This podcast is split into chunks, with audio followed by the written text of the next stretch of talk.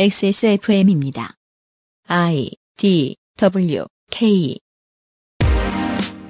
그 아실의 유승균 PD입니다. 동굴의 벽화를 보고 선조들이 무슨 일을 했는지를 예측하듯 우리는 예술품을 보고 당대 인류의 사회상을 볼 수 있습니다. 1세대 게임에 먹는 것은 그저 점수 혹은 단기적 체력 회복이었지만 현대 게이머에게 음식은 그렇게 단순하지가 않습니다. 우리는 인벤토리에 넣을 수도 꺼내서 요리를 할 수도 있지요. 2021년 4월 네 번째 주말 그것은 알기 싫다의 이야기입니다.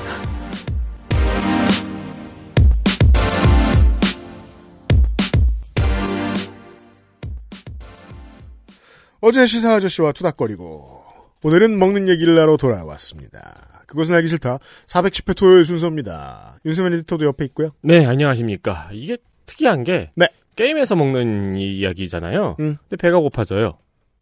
그니까 말이에요. 네. 그래서 뭐 먹는 게 미션이 좀 있는 게임을 하다 보면 먹는 거 없었으면 좋겠다는 생각이 들 때도 있어요. 어, 그러니까. 하다 보면 배고파지니까. 네. 네. 뭐 드신 뒤에 들으시기를 어, 기원합니다. 요청드립니다. 잠시 후에 시작하죠. 그것은 알기 싫다는 아름다운 재단 18어른 캠페인 나의 마지막 시도 퍼펙트 25 전화 영어 오늘을 행복하게 만드는 수제 간식 언제나 오란다 로아스웰 6년근 홍삼진에, 홍삼, 홍삼진에서 도와주고 있습니다. 아이씨 나도 힘드네. 홀로 어른이 되어야 하는 아이들을 위해 함께 해주세요. 아름다운 재단은 18 어른의 건강한 자립을 응원합니다. 아름다운 재단 18 어른 캠페인.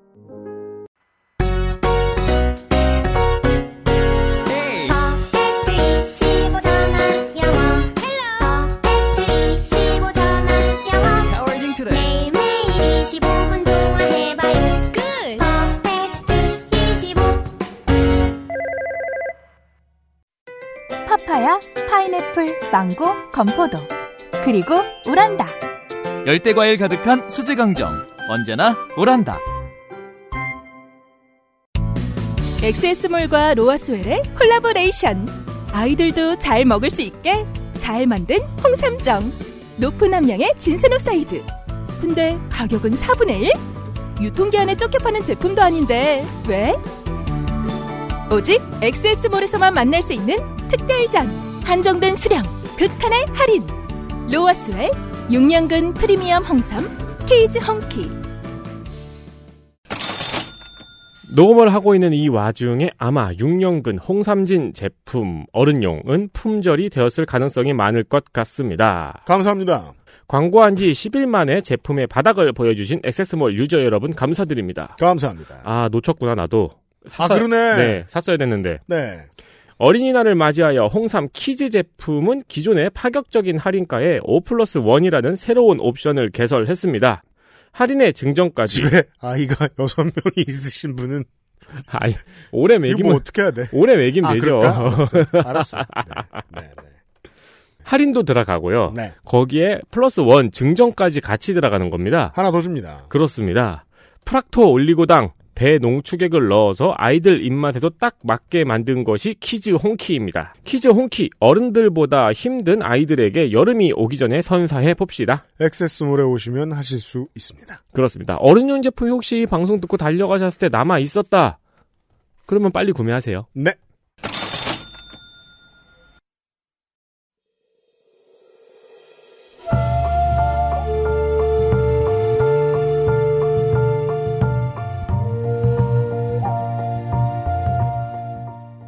명작을 만나는 시간 팟캐 문학관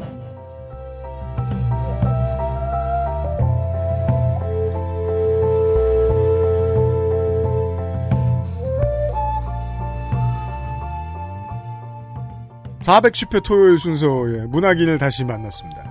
어서 오십시오. 안녕하십니까. 2021년 봄의 문학관 시간은 먹는 이야기를 하고 있습니다. 네. 문학과 먹는 건 굉장히 또 연관이 깊죠. 문학의 자유도를 아직도 저는 게임은 따라가지 못했다고 생각해요. 예. 글자 종이 문학의 자유도를. 네. 어, 글자 종이 문학은 지극히 독단적이고 독선적이기 때문에 반대로 겁나 유연하거든요. 네. 내가 만들고 싶은 세상을 글자로 다 만들 수 있어요. 그래서 먹고 사는 것의 개념에 대한 해체와 재조립이 아주 쉽거든요. 예. 그렇지만 게임은 그래픽 만드는 사람, 코딩하는 사람, 돈 따오는 사람, 음. 광고하는 사람, 플레이하는 사람 음. 다 따로따로 유기적으로 모여가지고 뭐 하나를 만들어내는데 어마어마하게 힘들어요. 생각해보면 게임은 그렇게 생각하지 않을 겁니다. 현업에 계시는 분들은. 제가 보기에는 엄청나게 민주적인 문학 장르예요. 음. 저 진전이 되게 더디고요. 네. 뭐 하나 문화적인 코드 하나 만들어내는데도 어마어마한 노력과 사람들이 들어가요. 음. 그래서 먹고 사는 문제에 대해 어, 실존까지 다가가는 데에 꽤 오랜 시간이 걸렸어요. 우리는 먹는 것이 저장의 개념이 돼서 어, 부자를 표현하고 배고픔을 치유해주거나 배고픔을 해결해주거나 몸을 치유해주는 데까지 이 정도 개념까지 해석해내는데 시간이 얼마나 걸렸는지를 지난주에 파악해봤어요. 그 다음은 보통 우리가 이 장르 역사 시간에서 늘 이야기하듯 아케이드 지나가면 네. 콘솔이나 PC예요. 네. 예. 그 얘기를 좀 해보죠. 아 슬픈 게 있네요. 왜요? 콘솔이나 PC에서는 잘 어, 만화 고기가 등장하지 않아요. 아니, 왜요? 많이 나와요. 일단 원피스에서는 나오고 원피스는 원피스니까. 네. 예. 한 주 동안 만화 고기 좀 어떻게 드셔보셨습니까, 청취자 여러분? 어, 그, 저기, 뭐야, 고인돌, 프리스토릭 같은 경우도. 맞다. 미트로프의 천국이죠. 예, 안 나오는 건 아닙니다. 다만, 네. 우리가 다른 형태를 더 많이 봤다라고 기억을 할 뿐이죠. 그러네요. 저도 영화 황해를 보다 말고 아, 예. 그 황해 영화를 안 보신 분들은 계속 안 보시는 게 좋아요. 하지만 보셨던 분들에게 이해를 돕자면 저는 그 거대한 뼈를 보고 만, 만화고기 생각밖에 안 났습니다. 실제로 만화고기처럼 먹고 있거든요. 이 사람들이. 어, 무슨 게임에선 실제로 그 고기를 손에 들고 무기로 쓰기도 합니다. 제가 게임 제목을 까먹었는데. 황해처럼. 예. 오 저도 그거 보면서, 어, 이거 뭐 면, 면정한 게 아니야? 막 약간, 그렇게 생각했었는데. 아케이드 시절을 지나서, 네. 우리는 이제 PC, 콘솔 같은 이제 또, 또, 또 다른 플랫폼에서도 음식이 어떻게 모습을 드러낼까를 좀 찾아보고자 합니다. 음. 일단은, 어, PC 콘솔의 특징, 으로 넘어올 때 우리가 짚을 수 있는 것 중에 하나는 아케이드는 동전 하나에 제한된 시간이었고 public한 공간에서 기기를 대여하는 방식으로 플레이를 했잖아요. 네. 그럼요. 근데 콘솔은 이제 집에 내 기기, 내 소프트웨어가 됩니다. 음. PC도 그렇고요. 그러면서 뭐가 나오냐면 세이브라는 개념이 생깁니다. 그렇죠. 예, 오락실에서 세이브가 안 돼요. 음 시간이 되면 비켜줘야죠. 그렇죠 맨 우리 그 매너 얘기도 한참 했었죠 한동안. 네네 근데 이제 집에서 할 수 있게 되면은 이 게임 플레이의 시간이 어 내가 자리에 앉아 있는 시간뿐만 아니라 자리를 뜨고 다시 돌아와도 continue가 되는 새 상황을 맞아요. 플레이어의 자원이 풍성해져 버렸네요. 예. 음식을 저장하듯 내가 플레이하던 게임을 저장할 수 있게 됐어요. 네. 우린 저장고가 생겼으니까. 저장이 되면 뭐가 되냐면 이제 게임을 긴 play time으로 이야기할 수 있는 좀 더 새로운 장르들이 나타나게 됩니다. 음. 그래서 가장 대표적인 게 롤플레잉이라는 게 있죠. 롤플레잉의 시대로 접어들어요. 네. 뭐 이거 어렵지 않아요. 그냥 게임 하나 잡고 그냥 꾸준히 하는 겁니다. 뭐 액션으로 넘어가면 디아블로 같은 거고 네 좀 이야기 중심으로 하면 뭐 로드스도 전기나 파이널 판타지 같은 것들도 있죠. 어릴 때는 long playing인 줄 알았어요 아, 그 비슷하잖아요, 느낌이 네, 약간. 네. 그러네요. 오랫동안 한다 그래서 long playing인 줄 알았어요 아케이드에서 디아블로를 플레이하게 했으면 네. 어, 플레이어들이 분통을 터트리며 그렇죠. 블리자드는 일주일 내로 망했을 거예요. 그리고 아무 아케이드 주인도 사놓지 않았을 거예요 100원을 넣었더니 소를 100마리 잡았어요. 그리고 끝났어. 비슷한 경험을 저는 군대에서 했거든요. 그 군대 디아블로 2가 설치가 됐는데 음. 10레벨 이상을 갈 수가 없어요. 어 그래요? 저는 10레벨 간 것도 참 나쁜 병사라는 생각이 드는데요. 아, 나중에 어떻게 되면 그 10레벨 누가 더 빨리 찍냐 갖고 이제 내기를 하는 약간 어 그런 상황이 있었던 음. 걸로 기억을 합니다. 아, 마- 어, 이런 롤플레잉이라는 거는 말 그대로 시간을 요 일직선상으로 길게 타는 게임들이란 말이에요. 네. 그래서 오락실에서 나오기 힘들었던 장르가 나와요. 근데 이거를 앞에 우리가 지난 시간에 얘기했던 거랑 연장선상으로 생각해 봅시다. 한 번 적이랑 부딪히면 죽는 게임. 음, 그리고 부딪혔지만 체력으로 어쨌든 한 번 더 기회를 받는 게임. 네. 이제는 죽어도 continue가 되는 더 긴 시간의 게임으로 장르가 바뀌었죠. 죽은 시점부터 네. 심지어 그렇죠. 죽어도 다시 할 수 있잖아요. 네. 맞아요. checkpoint든 save point든. 공짜로.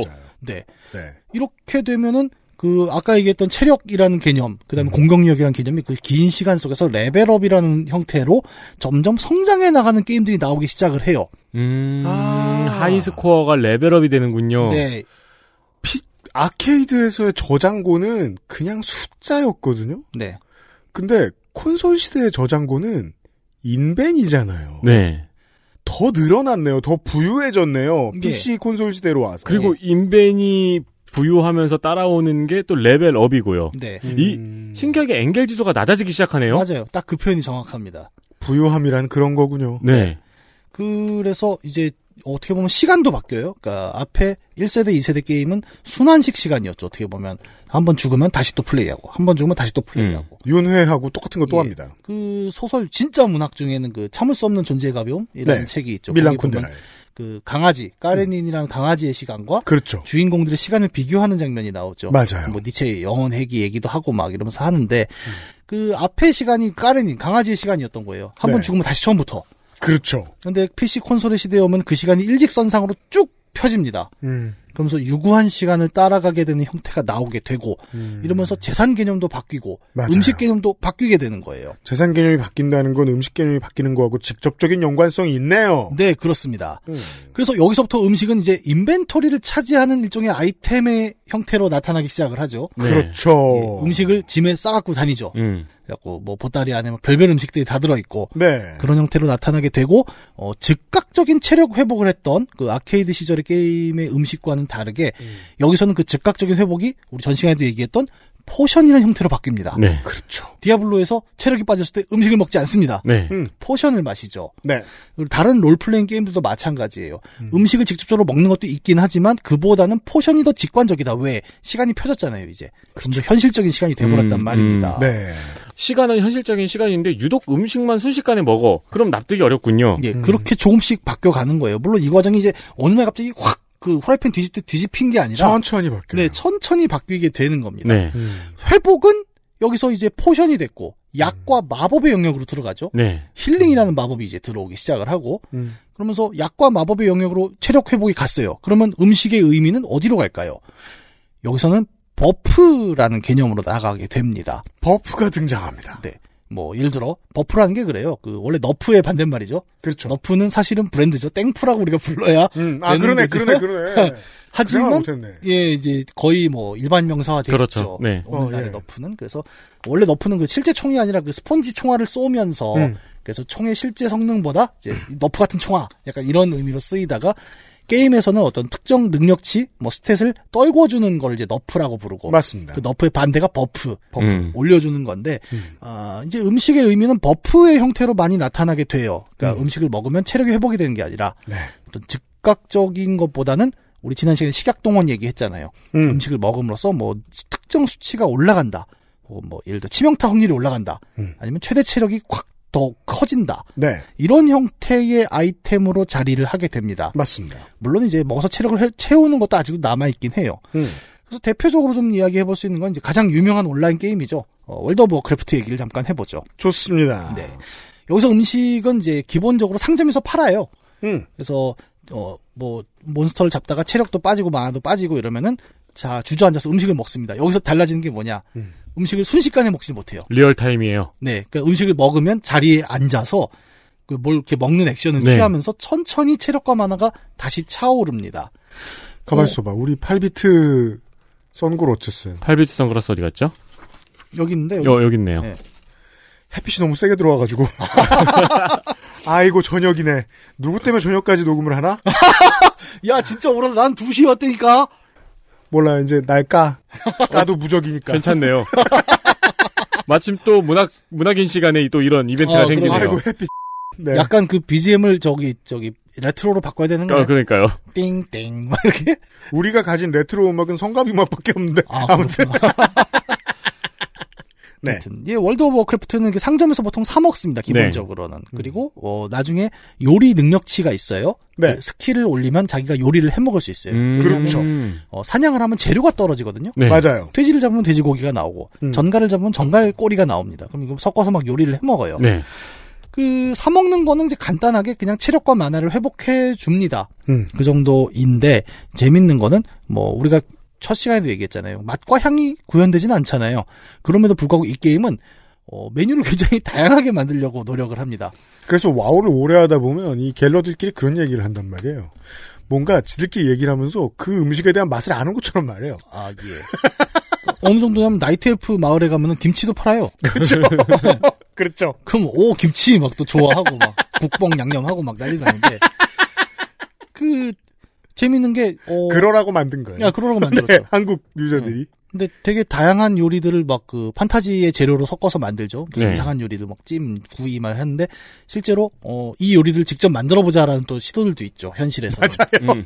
유튜버들이 많이 하고 있습니다. 예, 제일 유명한 게 그 와겔 요리죠. 와게 요리죠. 예, 그러니까 어, 유튜버들은 요리를 그렇듯하게 만드는데 이제 와겔에서 만들면 이것은 지옥에서 온 요리인가. 이렇게 뭐 만들다 터진 것 같은 마법의 실패작들 같은 게 이제 나오기도 하는데 아, 그만큼 좀 현실적인 어떤 그 요리로서의 느낌을 최대한 내려고 했다는 흔적들이 좀 보이는 거죠 여기서.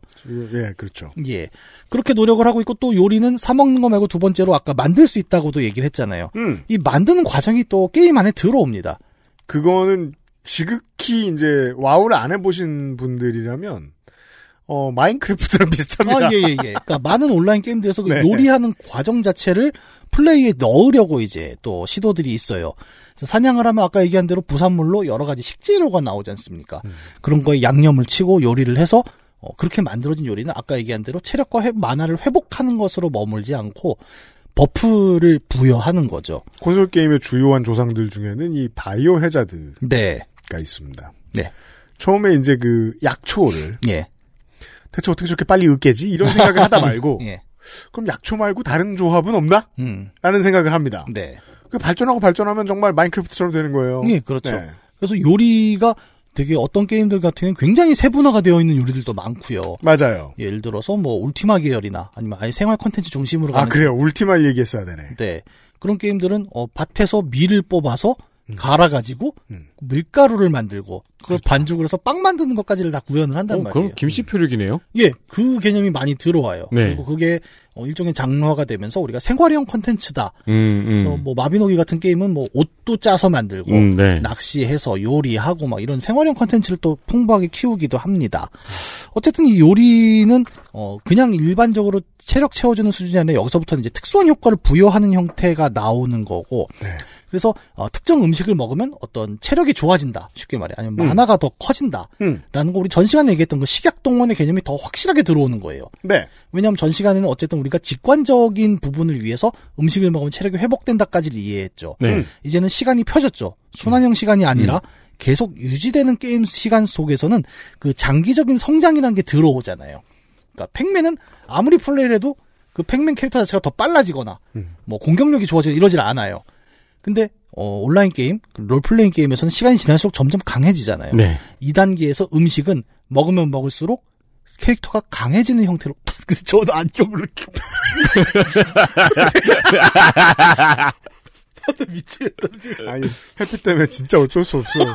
근데 이 그러네요. 그 아니 이게 현실의 모사로 현실로 다가가는 많은 기술들이 있습니다만 이 문제에 대해서는 이렇게 생각을 해본 적이 없었던 거예요. 게임이 어, 한 줄기만 표현할 수 있었던 때가 음. 있었단 말이에요. 파이널 파이트로 말할 것 같으면 체력은 하나의 바잖아요. 예. 음. 1차원적인. 그리고 이것은 모든 것이에요. 예. 물론 뭐 파이널 저저 벨트 스크롤 게임에 뭐 애들은 보통 마법은 못 씁니다만 모든 능력치가 다 그 한 줄이었던 거예요. 네. 하지만 RPG로 넘어오면 5만 능력치가 다 있어야 되잖아요.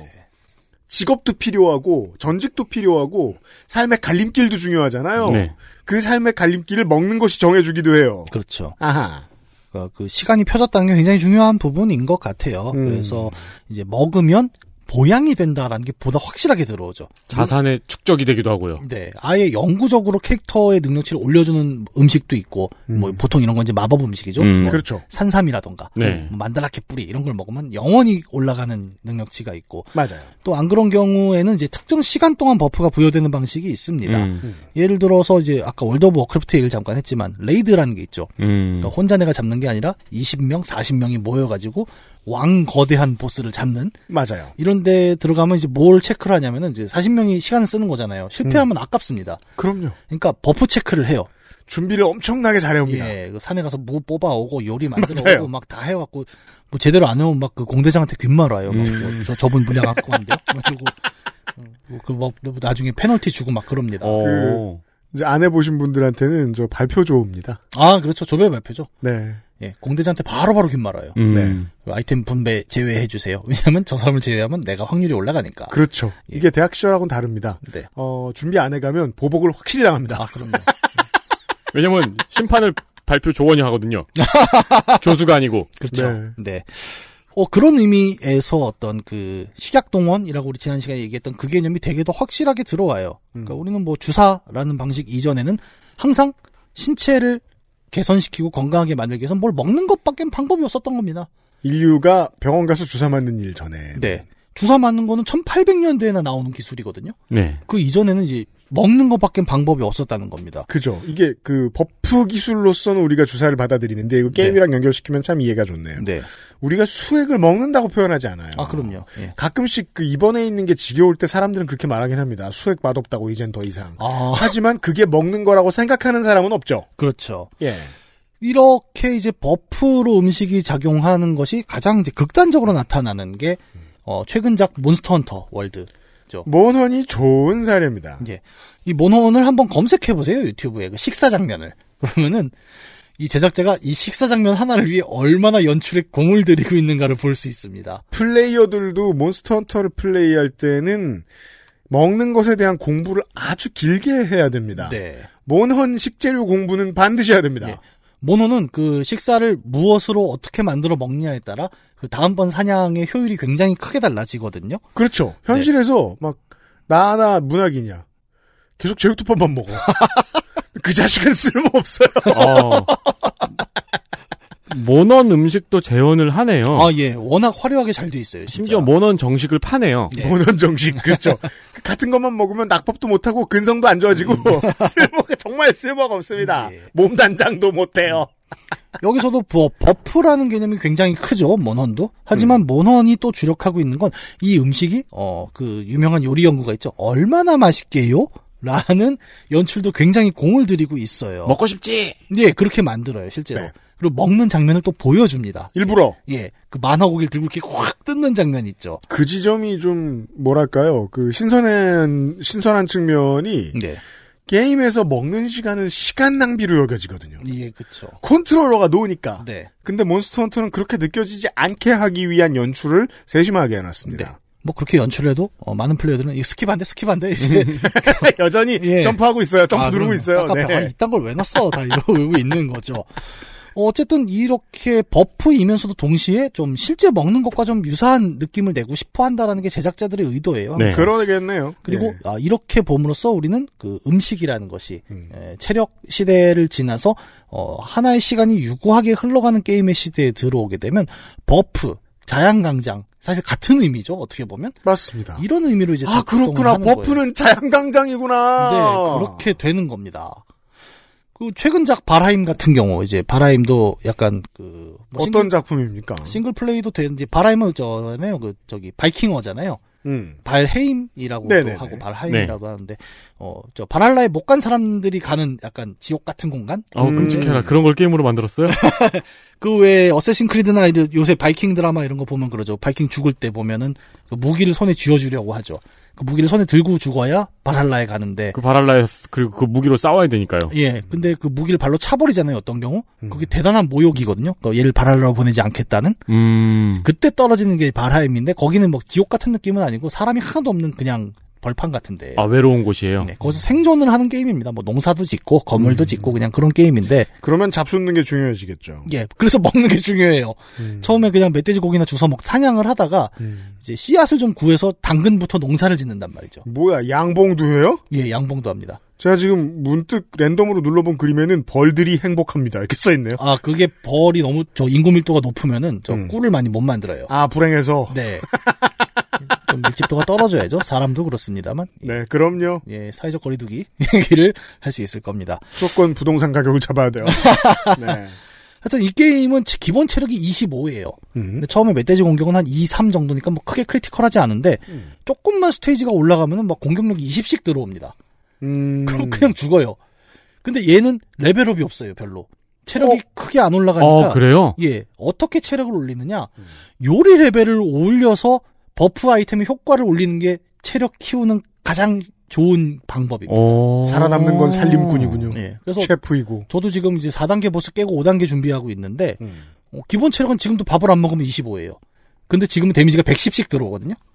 그러니까 무조건 아. 어디 나갈 때 밥을 그요 밥도 한 종류만 먹으면 하나밖에 안 차니까 최대 세 종류를 섞어 먹어요. 음. 세 종류를 다 골고루 먹어서 체력과 스태미나를 균형 있는 영양으로 배분을 해야 음. 이제 4번째 스테이지를 버틸 수 있습니다. 야, 이거는 뭐 게이머가 영양사가 되네요? 예, 영양사예요. 어, 편식하지 말라는 굉장히 큰 교훈이 있기도 합니다. 그리고 몬스터에 맞춰서 먹어야 될 거 아니에요? 상황에 따라 달라요. 네. 체력을 더 올릴까 아니면 스태미나를 더 올려서 도망을 다닐까 뭐 음. 이런 생각도 해야 되고. 어릴 때 여러 가지 이 부모님이 하시는 말씀 중에 듣기 싫은 것들이 네. 있어요. 뭐 공부해라 외에는 땡땡도 먹어라. 네. 그거 피해 다니다가 이런 게임을 하면서 후회하는 거죠. 저는 그 얘기를 하는 입장이지 않습니까? 지금 아 그렇구나. 네, 멸치 좀 먹어라 이놈아. 약간 그런 얘기하고 뭐 가지도 좀 먹어라. 그 말씀을 하실 때 기분은 어떠세요? 어, 씁쓸하죠. 하지만 진심이죠. 안 그럼 내가 먹어야 된다. 하여튼 이해했어요. 예, 이렇게 그 음식이라는 걸 이제 그 유구한 시간에 온라인 게임, 롤플레잉 게임에서는 쭉 펼치면서 음식의 의미가 좀 더 어떤 아 재산 축적도 있죠. 왜냐하면 아까 바람 얘기했지만 어 결국 내 상자에다가 음식을 축축축 쌓아놓으면은 든든하거든요. 그래야겠네요. 네. 예, 그렇죠. 교류가 가능해진 다음의 RPG의 경우에는 이제 인벤이 어 나의 안전뿐만 아니라 사회적 권력도 되잖아요. 예. 막 주고 이럴 수 있는 다음부터는 네, 그 다음부터는 음식도 경제의 일부로 정말로 편입이 되네요. 네 그렇게 됩니다. 아 그래서 이 지금 얘기했잖아요. 방금 얘기하신 대로 그 온라인 게임 같은 경우는 교환이 또 가능하지 않습니까? 여러 플레이어들. 네. 그렇죠. 그러니까 이전에 싱글 플레이어는 나를 위한 음식이었다면 이 교환이 되는 음식의 세계는 또 사회적 상호작용으로 작용을 하기 시작을 해요. 아까 뭐 와우 얘기 잠깐 했지 않습니까? 네, 와우에서 음식을 사 먹기도 하고 요리해 먹기도 한다 그랬죠. 그렇죠. 여기 굉장히 특이한 걸로 들어가는 게 마법사라는 존재인데 네, 마법사의 마법 중에 가장 많이 쓰이는 마법은 화염구, 뭐 냉기 작살 이런 게 아닙니다. 소위 물빵. 네, 물빵 만들기예요. 왜냐하면 음식을 사 먹기도 돈이 아깝다. 음. 만들기는 귀찮다. 음. 그러면 이제 길 가는 마법사를 붙잡습니다. 네. 오그리마 길가에서 마법사님 죄송한데 물빵 한 덩이만요. 그렇죠. 그러면 마법사는 그 공짜로 만들 수 있거든요. 물빵을 만화만 쓰면 돼요. 네. 근데 북한 말로 속도전 떡이라고 합니다.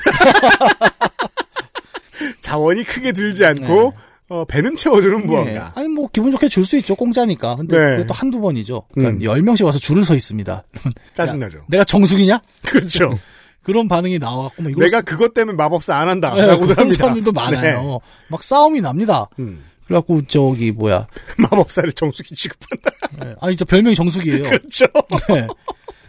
그런 게 있어요. 그래서 이제 그 뭐야 먹는 게 단순히 나만의 먹는 게 아니라 주고 받을 수 있는 어떤 무언가가 되면서 네. 어, 사회적 상호작용으로 움직이기 시작을 하는 거죠. 네. 먹는 것이. 예, 마법사뿐만이 아닙니다. 아까 우리가 얘기했던 그 buff 체크 있죠. 공격대 음. 들어가기 전에 음식을 먹었나 안 먹었나. 그렇죠. 이것도 좀 부정적인 의미에서의 사회작용이죠. 음, 그렇죠. 예, 예를 들어 뭐 학교에서 그런 거 있잖아요. 우유 급식할 때 선생님 제 우유 안 먹었어요.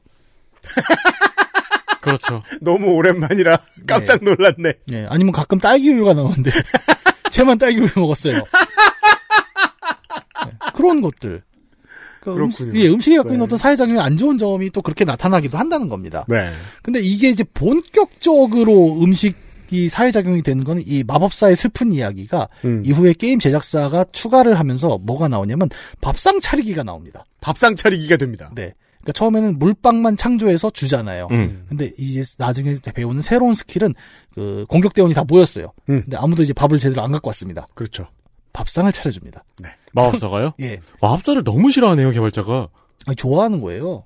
근데 가오가 떨어지잖아요. 오, 요리사의 위상이라는 거는 생각보다 그럼요. 예, 그 네. 굉장히 좋습니다. 왜냐하면 이제 마법사가 없으면 안 되잖아요. 그런 경우에. 그렇죠. 그래서 마법사 밥상을 차려주면 이제 일일이 나눠줄 필요가 없이 밥상을 클릭하면 알아서 가져가게 되는 거예요. 음. 그리고 또 나중에 후반부의 확장팩에서는 요리사 스킬이 올라가면은 그또 중반부에 그 중국스러운 이제 배경이 나오거든요. 판다리아라고. 네. 거기서 요리 스킬을 끝까지 찍으면 어, 국수 수레를 만들 수 있습니다. 그래서 그건 마치 우리가 저, 저, 대만 여행 가서 보는 예. 네. 탕면 파는 수레 예. 이런 것 같은 그 수레를 갖다 놓으면 또 그 수레에서 음식을 꺼내 먹을 수 있어요. 국수를. 마법사가 하는 일이 국수 수레를 만드는 거예요? 아니요, 그건 요리사가 합니다. 아 요리사가. 요리사 스킬을 따로 올려야 음. 되죠. 네. 그거는 buff를 또 주거든요. 마법사랑 그렇죠. 다르게. 네. 그래서 국수 수레 또 없냐 누구 요리 요리 없는 분 막 이런 것도 음. 체크하기도 합니다. 네. 이게 재밌는 게 뭐냐면 같이 먹는다라는 개념이에요. 그렇죠. 밥상이라는 거는 혼자 먹는 그 음식을 그냥 영양분을 채우는 문제가 아닙니다. 여기서부터 저는 어, 게임과 사회를 붙이다 말고 사회로부터 멀어집니다. 왜냐하면 전 늘 혼자 먹는 걸 좋아하는 사람입니다. 고정 코너죠. 근데 아, 저 같은 사람 빼고 대부분의 인류가 가지고 있는 문화소 하나가 등장합니다. 네. 식사의 사회성. 네. 우리가 밥상머리 예절이라는 표현을 하잖아요. 네. 이거는 밥상이라는 공간이 먹는 공간이 아니란 얘기예요. 먹는 공간만이 아니다. 네. 그리고 그 밥상이 여러 게임에서 들어오기 시작을 합니다. 다 같이 모여서 먹는 장면의 음. 의미를 아 다시 한번 재현을 하려는 거죠. 그렇죠. 처음에는 그냥 편의성 때문이었죠. 아 이거 일일이 나누기 귀찮아. 음. 그렇다면 밥상을 드리겠습니다. 음. 라고 했는데 결과적으로 어떤 의미로 나오냐. 음. 우리가 소위 말하는 밥 한 번 먹자라는 그 사회적 의미가 나타나는 게임이 마비노기예요. 마비노기 이야기입니다. 네. 이것도 좀 된 게임이죠 이제는. 그러네요. 네. 네. 어, 이거 참 할 때도 웃겼는데 제가 그 와우를 오래 해서 그 마비노기에 갔을 때 게임 캐릭터 이름을 헬스크림이라고 지었습니다. 네. 그 와우의 유명한 영웅이에요. 네. 그래서 헬스크림이었는데 이 당시에 좀 초등학생들이 많았어요. 우리 음. 길드에. 그러니까 헬스크림이 뭐예요? 헬스할 때 바르는 크림인가? 이러는 거예요.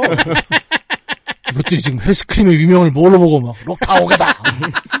마비노기를 네, 얘들하고 막 싸우고. 플레이하는 그게- 사람들의 그- 세대를 알 수 있어요. 그, 네. 그게 바로 이세계물이군요.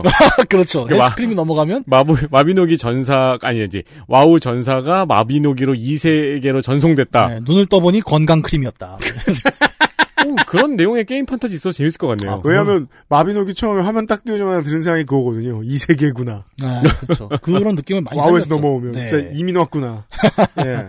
어쨌든 이 마비노기가 또 특징적이었던 건 그 생활 콘텐츠라는 부분이에요. 뭐 요리, 낚시, 뭐 별걸 다 합니다.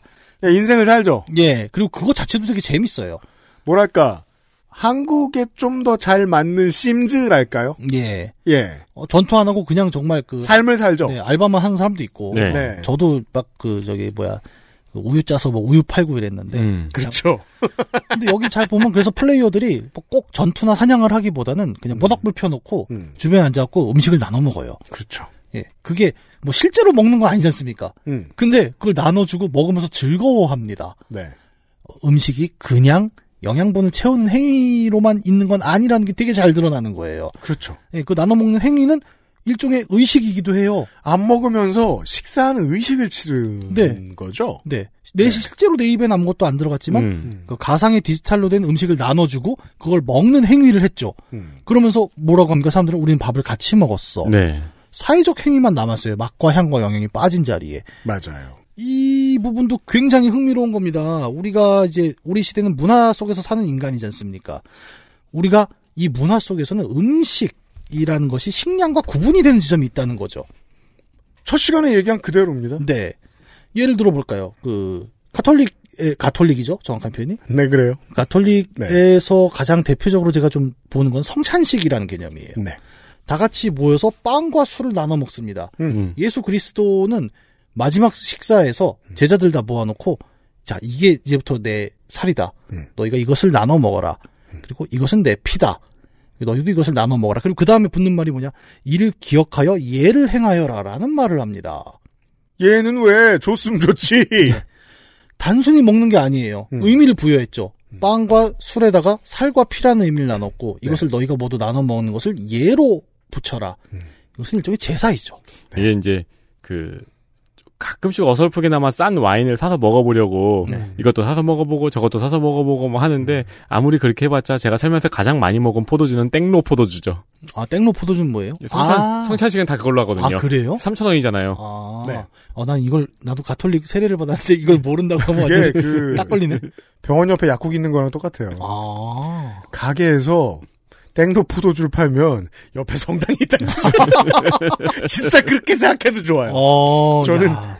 그 농담은 아니지만 제일 웃겼던 게 그 성직자 여러분들 뭐 다 동의하실 거라고 생각하는데 신부님들은 술 너무 많이 먹잖아요. 신부님들은 엄청 먹죠. 음. 그래서 신분, 그, 보통, 보통 신부는 술 먹을 때 피자를 시킨다. 음. 예. 빵이니까. 아, 이런. 그렇게 되는 그럼 열세 조각으로 나눠야 되나? 아, 가톨릭용 피자 짜, 써는 법 이런 게 있겠네요. 예, 그렇죠. 이제 마지막 나온 피자에는 타바스코 잔뜩 넣고 이걸 먹으면 배신자다.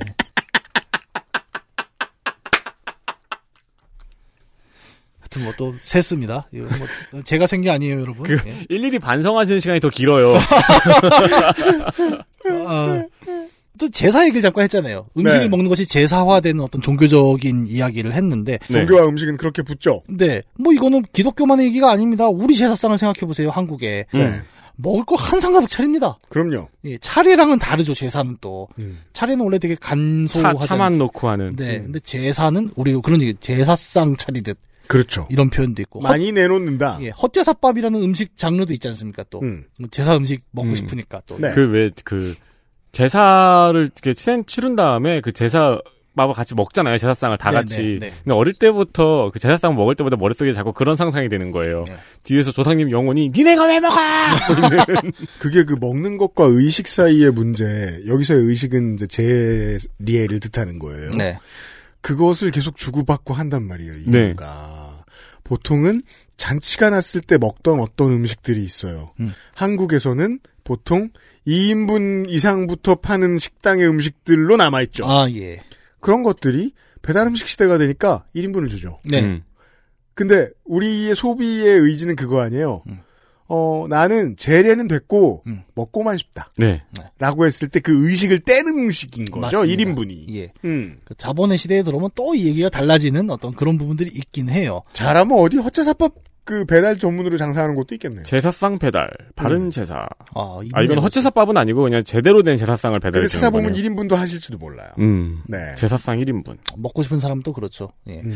그 음식이라는 게 그래서 먹는 문제, 그러니까 단순히 소화의 문제가 아니라 문화이고 의식이고 재래다라는 점이 가장 잘 드러나는 건 뭐 우리 자주 하는 얘기. 언제 밥 한 번 먹어요? 그럼요. 세상 참 의미 없는 얘기죠. 그 그러니까 언제가 다시는 연락하지 마라는 소리죠. 아니 근데 진짜로 먹으려고 하는 경우도 있긴 하잖아요. 예. 너는 죽은 의식과도 같아. 그렇죠. 그러니까 가뭄에 콩 나듯 문학인이 말한 대로 정말 밥을 먹었으면 좋겠다 이 사람과 네. 라고 생각하는 건 내가 밥을 먹고 싶다가 아니라는 게 중요합니다. 아, 예, 예. 배가 고파서 이 얘기를 하지 않아요. 음. 이상한 사람이죠, 그러면. 음. 네. 보통은 뭐, 밥을 먹으려고 하는 게 아니라 그냥 만나서 얘기하고, 뭐, 음. 이런 걸 우리가 언제 밥 한 번 먹으러 얘기해요. 그래서 다이어트 하는 사람들이 얘기하잖아요. 네. 사회적 관계가 관계를 끊어야 된다고. 맞습니다. 그러니까 내가 레이드를 같이 뛰고 싶은 사람이란 그가 유능한 사람이라고 판단돼서 그런 걸 수도 있겠지만 네. 보통 그런 계산이 없이 그냥 친해지고 싶은 사람이라고 생각할 수도 있지 않습니까? 그렇죠. 네. 만약에 어차피 밥 한 번 먹어요 하고 갔는데 정말 둘이서 이렇게 밥을 먹고, 네, 잘 먹습니다. 이러고 가면 빠빠. 그게 더 이상하잖아요. 네. 그래서 뭐 먹는 행위라는 건 이제 그 단순히 먹기 위한 목적을 넘어서서 다른 여러 가지 행위들을 대체하고 요약합니다. 그럼요. 이걸 이제 좀 딱딱한 말로 하면 음식의 다이성이라고 얘기할 수 있을 거예요. 음. 음식의 다의성. 예. 어떤 학자들은 이 음식의 다이성이야말로 모더니티, 우리가 근대라고 부르는 어떤 시대를 특징짓는 중요한 요소다라고 얘기를 합니다. 같은 이야기가 계속해서 내려져 오네요. 네. 어, 80년대 게임에는 없었던 음식의 모더니티가 부여됐네요. RPG로 가서. 예, 좀더 풍부한 표현, 그리고 다양한 사람들의 더 많은 참여 속에 음식의 사회성이라는 게 이제 나타나기 시작을 하는 거죠. 네. 아하, 좋습니다. 네. 그래서 음식은 뭐 그렇습니다. 그러니까 먹기 위한 것이면서 동시에 이를 통해 사고하기 좋은 것이다. 라는 얘기도 있어요. 음. 우리가 어떤 음식을 대하고 조리하고 그것을 누군가 함께 먹는 것만으로도 우리는 되게 많은 생각을 하게 되고 레비스트로스가 그런 말을 했어요. 네. 그리고 이런 음식의 다양성이 곧 다의성이 모더니티 자체를 특징 짓는다라는 얘기는 이제 또 다른 학자 바르트 같은 학자들이 얘기를 하는 부분이기도 하죠. 좋습니다. 네. 우리는 오늘 어, 요 정도까지 이야기를 했습니다. 네. 그러게요. 결론만 남아도 오늘의 이야기는 다 들은 것과 마찬가지입니다. 어, 뭐몇 번 그 문학관 시간에 제가 얘기를 했습니다마는 압축적인 짧은 이 게임 장르의 발전사는 인류 문화를 뒤늦게 시작했던 어떤 단세포가 한꺼번에 따라잡는 과정 같기도 하잖아요. 아, 좋은 비유다. 네. 갑자기 핵분열을 겁나 빠르게 해가지고 네. 음식 문화에 대해서도 마찬가지군요. 예. 먹어서 배를 채우는, 먹어서 삶의 존재를 유지하는 정도. 그랬다가 저장해서 부자가 되는 기분을 느끼는. 그것이 교류의 도구가 되고, 어, 재래의 도구가 되고, 신교의 도구가 되고, 사회성의 도구가 되는. 요 정도까지 게임에서의 음식이 발전한 이야기를 해보았습니다. 다음 주에 마지막 시간에. 뭔 얘기를 해야 되냐? 다시 또 원점으로 돌아가는 얘기 그리고 오늘날 우리가 음식이라는 것을 크게 보는 얘기는 어떤 게임으로 좀 나타나고 있는가 음. 이런 얘기를 아 원래 이제 차에 하려고 했는데 결론을 내겠습니다. 결론을 제가 부득이하게 한 회차를 뒀으니 죄송합니다. 문학인 수고 많으셨습니다. 예, 감사합니다. XSFM입니다. 아니 이게 왜 이렇게 시간이 빨리 가지? 이럴 수가.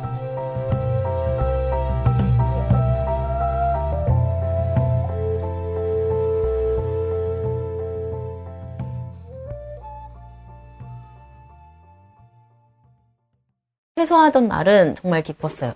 제가 고대하던 날이었기 때문이었는데 기차가 출발을 하는데 그때 눈물이 나더라고요. 마음 둘 곳이 없다라는 생각이 여러분의 독립은 몇 살이었나요? 보육원의 아이들은 만 18세가 되면 시설을 나와 홀로 살아가야 합니다. 어른이 되기는 아직 이른 나이. 곁에 아무도 없다면 그것은 자립이 아니라 고립입니다. 18. 홀로 어른이 되어야 하는 아이들을 위해 함께 해주세요. 아름다운 재단은 18 어른의 건강한 자립을 응원합니다. 아름다운 재단 18 어른 캠페인. 아이들도 가볍게 먹을 수 있는 홍삼정. 한정된 수량, 극한의 할인. 오직 엑세스몰에서만 만날 수 있는 특별전. 로아스웰 6년근 프리미엄 홍삼 케이지 헝키. 카카오톡으로 지난 수업 내용을 확인하고 반복해서 연습할 수 있습니다. 늘어난 실력을 매일 알려주는 전화 영어. Perfect 25.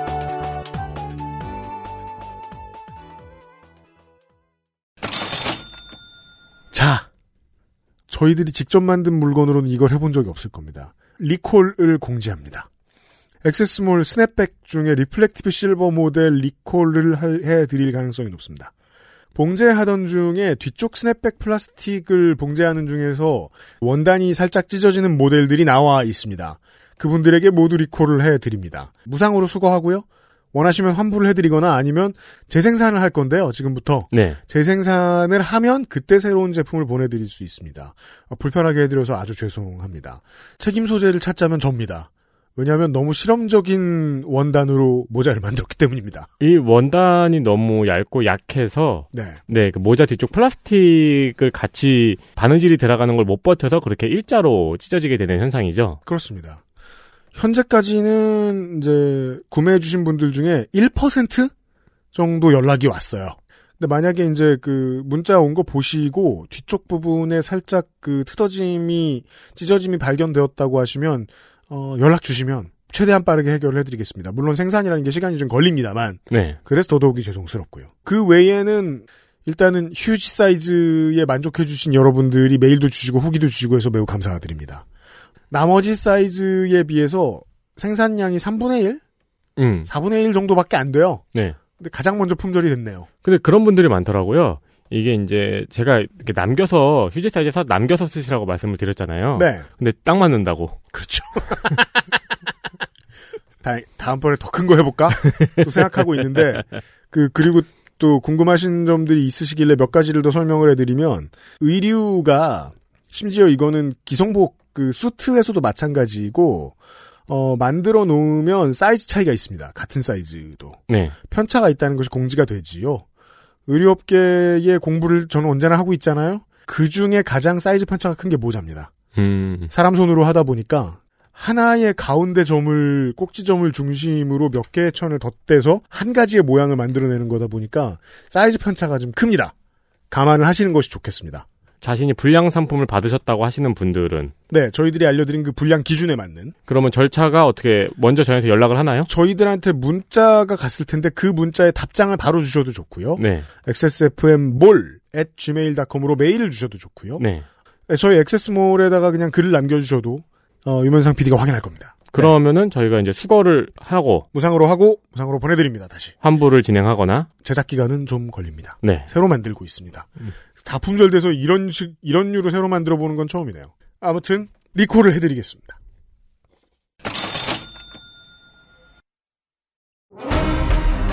아스트랄 뉴스 기록실 뉴스 아카이브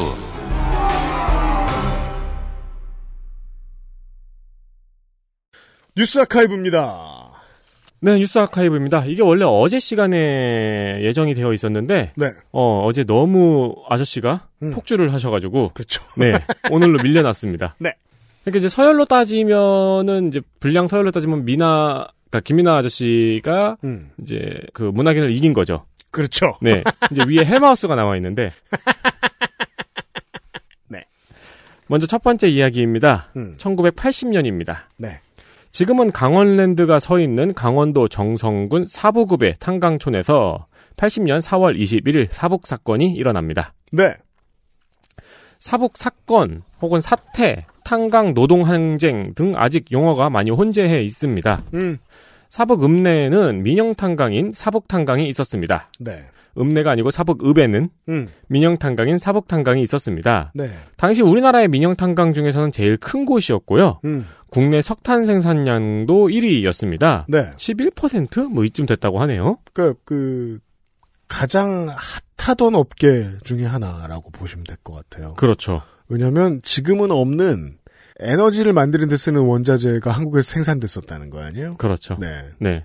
지금으로 치면은 글쎄 뭐랄까 배터리 생산 업계 1위? 에너지의 주산지가 됐던 겁니다. 네. 네, 사북이. 어 60년대 70년대 탄강촌의 경제가 좋았다는 이야기는 전설처럼 전해들은 바가 있습니다. 네. 예, 뭐 개가 돈을 물고 다녔다는 게 음. 그때의 이야기죠. 음. 어 그러나 밖에서 보기에 탕그 광부들의 월급이 많아 보여서 그렇지 실제로 삶이 피폐했다는 건 쉽게 생각할 수 있습니다. 네. 그나마 70년대 후반에 와서는 월급이 많았다는 것도 옛날 얘기였고요. 그렇죠. 월급을 되게 오랫동안 안 올려줬다는 겁니다. 이때는 삭감도 맘대로 했고요. 음. 그리고 그나마 월급이 많았던 것도 70년대는 이게 쌀로 지급이 됐어요. 예. 그리고 70년대 후반에 와서야 돈으로 줬거든요. 음. 근데 여기가 산속에 고립된 곳이잖아요, 탄광이. 그렇죠. 네. 음. 그러니까 노동자들은 사택에 살고 음. 월급으로 근처의 소비 조합에서 생필품을 사야 하는데 네. 거긴 또 산속이니까 물건값이 훨씬 비쌌다고 합니다. 도시처럼 도회지처럼 경쟁이 되지 않는 곳이었기 때문에 네. 지금 현대 사회 한국에서 가장 이해하기 쉬운 것은 삼성전자 캠퍼스가 있는 지역의 물가 같은 겁니다. 음. 혼자 이상하게 높죠. 네. 음. 게다가 이제 또 산속에 있으니까 유통 비용이 추가가 되기도 하겠고요. 네. 근데 그것보다 더 많이 받았나 봐요. 음. 어, 여기도 석탄 회사의 친인척이 운영을 하는 곳이었다고 합니다. 네. 동네에는 돈이 돌아요. 음. 근데 탄광 노동자들은 여기저기서 빨아먹히고만 있었던 상황이었던 거죠. 적당한 설명입니다. 게다가 노조는 어용 노조였습니다. 음. 이때 노조 지부장이 이재기라는 사람이었는데 1980년 이 사북항쟁이 1980년에 일어났잖아요. 네. 근데 이 사람이 노조 설립부터 16년째 계속 지부장을 하고 있었습니다. 그랬다고 합니다. 네. 결국 회사와 노조가 짜고 치는 임단협을 계기로 광부들이 폭발합니다. 네. 4월 21일 광부들은 집회를 조직하고 신고를 합니다. 경찰서장은 처음에는 집회를 허가해요. 근데 집회 몇 시간 전에 다시 집회를 불허합니다. 그러니까 이제 계엄 사령부에서 집회하지 말라고 그렇죠. 내려온 거죠. 어, 노동자들은 이미 집회를 하려고 모여 있었잖아요. 당연히 충돌이 일어납니다. 광부들과 경찰 간의 충돌이 있었는데 음. 어, 여기서 광부들에게 쫓기던 경찰이 도망가다가 지프차에 올라타요. 그리고 그 지프차 앞을 광부들이 가로 막았거든요. 근데 경찰이 그냥 치고 달아난 겁니다. 그렇죠. 그래서 차에 치인 사람은 바로 병원으로 실려갔고 음. 노동자들 사이에서는 경찰이 광부를 치어 죽였다는 소문이 돌기 시작합니다. 네. 사망하진 않았었어요. 음. 그리고 그날 밤 10시 광부들은 경찰서를 점거하고 경찰들은 철수했습니다. 어, 사북 탄강촌에는 이제 경찰들은 철수하고 공권력이 사라지고 네. 회사 임원들도 뭐 도망을 갔죠. 음. 그리고 광부들의 분노만 지글지글 남아 있었던 거죠. 네. 이 와중에 폭력 사태도 일어났습니다. 음. 회사의 간부들이 폭행을 당했고요. 음. 간부들의 사택도 파괴되었습니다. 네. 그 여기서 이제 문제가 되었던 게 음. 노조 지부장이 바로 튀었어요. 그렇죠. 근데 그의 아내가 집에 있던 그의 아내가 끌려 나와서 공개된 곳에서 집단 린치를 당하고 남편이 두고 도망갔다는 얘기죠. 그렇죠. 그리고 4일 동안 억류당해 있었던 겁니다. 네. 그러니까 이분도 이 사건의 피해자 중 한 명입니다. 그럼요. 네. 어쨌든 이 탄강초는 점거가 됐고 광부들한테 경찰은 이 사태를 해결을 해야 되잖아요. 네. 일단 먼저 진압을 하려고 했어요. 음. 근데 문제는 사북 읍내에서 광업소로 가는 길은 다리 하나밖에 없었다는 겁니다. 어, 게다가 읍내보다 광업소 쪽이 고지되었어요. 그러니까 수성이 훨씬 수월하죠. 그렇죠. 어, 심지어는 경찰 병력이 347명이었는데 음. 광부들은 1,500명이었습니다. 당연히 진압을 할 수가 없는 환경인 거예요. 음. 네, 다리 하나밖에 없고 고지되고 병력도 차이가 나고 결국 회사하고 정부는 빠르게 그 다음 날 바로 협상을 제의합니다. 그리고 광부들의 제안을 모두 들어줍니다. 어, 특이한 게 이 합의문을 아직 볼 수 있거든요. 근데 협력업체에 대한 노임 및 상여금도 향상하라는 문구가 들어가 있더라고요. 재밌죠. 그건 정말 이게 이게 그 재밌어요. 그 노동자들을 탄압하는 방식이나 노동자들이 연대에서 내놓는 메시지나 예나 지금이나 크게 다르질 않아요. 싸우는 전선이 같다는 게 한심하기도 하고 슬프기도 하고 재밌기도 해요. 그렇죠. 네. 네. 이 협력업체에 대한 협력은 저희가 네이버 노조에 와서 들었던 이야기 같은데. 그니까요. 네이버 노조가 처음 한 게 아닌 거예요. 네. 음. 아, 자, 그래서 이제 회사가 광부들의 요구사항을 전부 들어주고, 음. 예, 임금도 올려주고, 그리고 이제 경찰이 와서 책임 소재를 묻지 않겠다는 약속도 했고, 네. 기타 등등 평화롭게 이렇게 끝나나 싶었습니다. 음. 근데 그게 아니었다는 게 문제죠. 협상이 이뤄진 이후부터 바로 경찰은 주모자를 색출했고요. 어, 이 사건에 민감하게 반응해서 군대까지 대기시켰던 계엄사에서 직접 나서서 수사반을 만들었습니다. 네. 그리고 광부와 광부의 아내들을 연행을 해서 오랫동안 심한 고문을 가합니다. 그렇죠. 나중에 보복한 거죠. 그렇습니다. 네. 이건 지금도 쓰이는 방식이고요. 계엄 당국의 입장에서는 이때가 80년이잖아요. 네. 그리고 4월이에요. 음. 안 그래도 노동운동이나 학생들의 민주화 운동이 불을 붙고 있었던 시기죠. 네. 그렇기 때문에 사복 사건이 특히 위협적으로 느껴졌던 겁니다. 맞습니다. 그리고 주모자 28명을 색출해서 모두 처벌합니다. 네. 그렇습니다. 그 사실은 이게 지금 지난 저 목요일에 설명드렸던 어, 이런 보고서가 나오기 이전에는 그냥 노동계에서 사적으로 했습니다. 그리고 이 사북에서 그 당시에 일을 겪으셨던 동지회가 있어요. 그분들이 한 푼 두 푼 모으셔가지고 어, 출간물을 내시거나 음. 아니면 뜻있는 다큐멘터리 감독 이런 분들이 뭐 21세기 초반에 좀만 들르거나 이런 것들이 소소하게 있었어요. 네. 그 외에는 그냥 운동권에서 전설처럼 전해져 내려오기만 했습니다. 이게 무슨 말씀이냐면 40년 동안 국가가 실체를 인정하지도 않았다는 거예요, 제대로. 음. 네. 그 작업이 아, 이번 주에 첫 발을 내딛게 됐다는 말을 목요일에 드렸던 겁니다. 이게 사실 규모로 보면은 광주 대단지 사건 네, 맞아요. 과 비견할 수 있는 규모인데 네. 이상하게 숨겨져 있었죠. 그 가보면 아는데 좀 리모트 하잔 하단 말입니다. 네. 많이 떨어져 있는 곳이에요. 그것을 신군부가 이용했던 것까지는 이해할 수 있는데 미디어가 이렇게까지 등 돌릴 것인가? 아니 사북이 멀지 어느 동네에서도 도로도 안 닦였고 근데 여기 한국이잖아요. 그렇게까지 뭔가? 아니잖아요. 모두가 반성해야 될 일이 아닌가 합니다. 아 그리고 이건 딴 얘기인데? 이- 여기도 그렇고 다른 것도 탄강촌이 지금은 관광지화가 되어 있어요. 네. 네, 이 사택 아파트 음. 연탄을 뗐던 아파트. 네. 라든가 옛날에 이제 그 광업소가 있었던 음. 약간 그 스팀펑크스러운 그런 공장들. 아 그렇죠. 네, 이런 것들이 보존이 되어 있어가지고 마지막 아파트에서 아마 그 주민들이 퇴거를 했던 게 몇 년 전일 거예요. 음. 네, 그래서 지금은 관광지화 되어 있어가지고 가보실 수 있어요. 네 가보실 수 있습니다. 굉장히 흥미로운 광경이 있습니다. 네. 두 번째는요. 이번에는 2004년입니다. 훅 넘어왔어요. 미 육군 레인저 부대 소속의 팻 틸먼이 아프가니스탄에서 사망했습니다. 레인저라 하면 우리말로는 공수부대입니다. 네. 그러니까 공수부대라는 말도 잘 안 쓰죠. 특전사? 입니다 네. 어, 미식축구 선수였습니다. 2002년 소속팀인 카디널스가 팻 틸먼에게 3년 360만 달러의 연봉을 제시합니다. 하지만 팻 틸먼은 이를 거절하고 연봉 18,000달러인 군에 입대를 합니다. 네.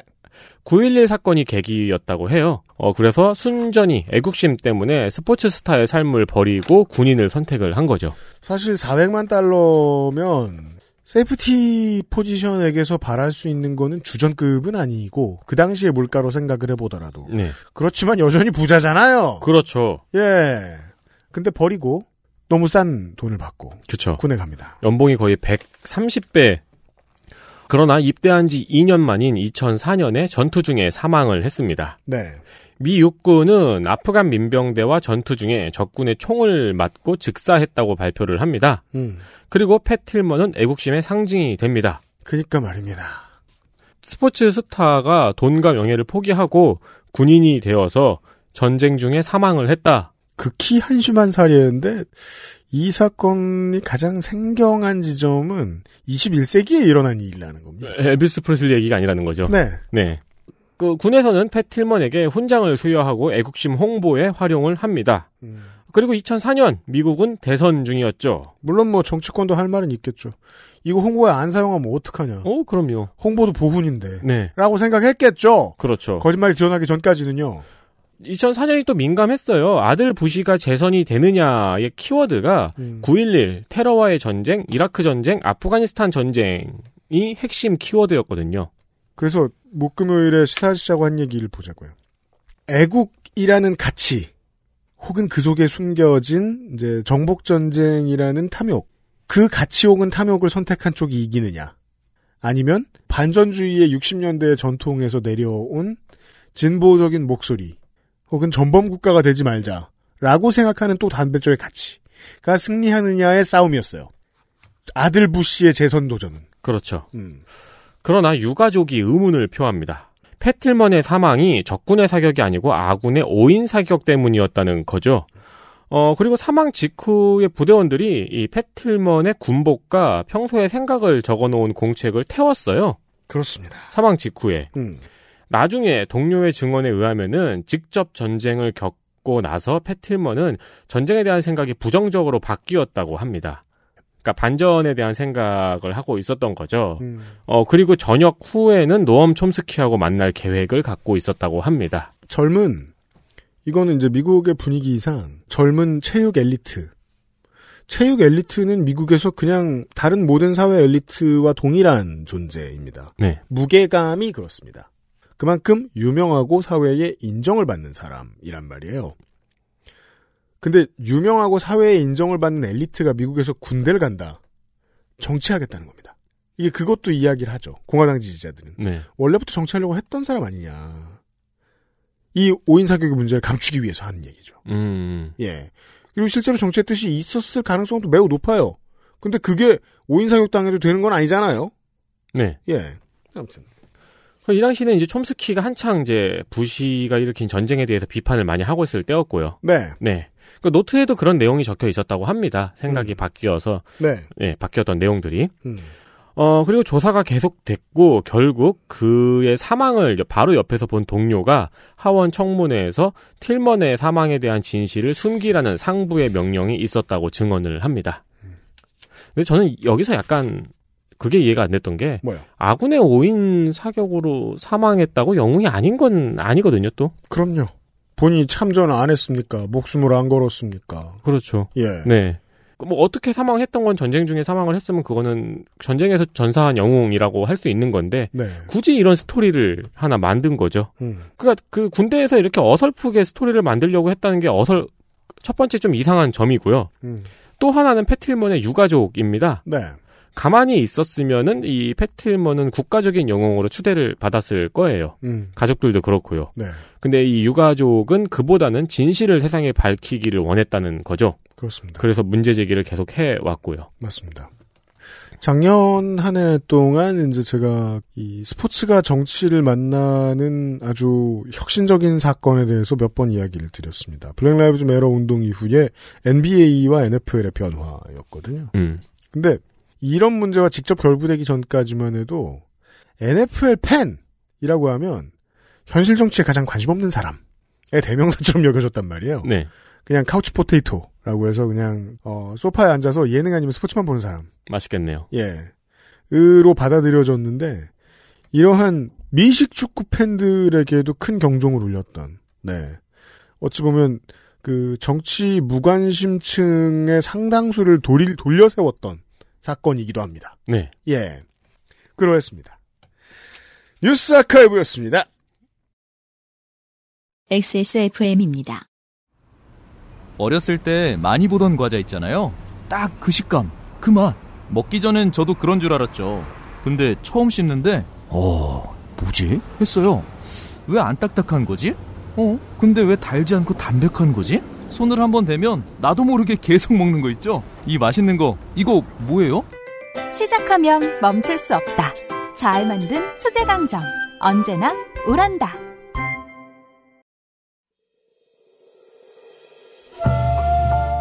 이게 뭐래도 하면 계속해야 돼 아주 문제인데요. 예고를 하다 보니 계속해야 됩니다.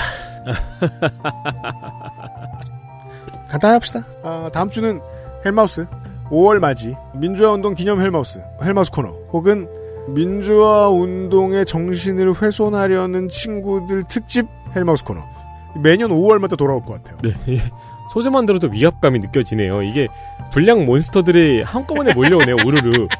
근데 작년만 해도 우리가 이제 그 극우 친구들을 처음 만났으니까 유튜브 극우 친구들을 네. 그래 이러는구나.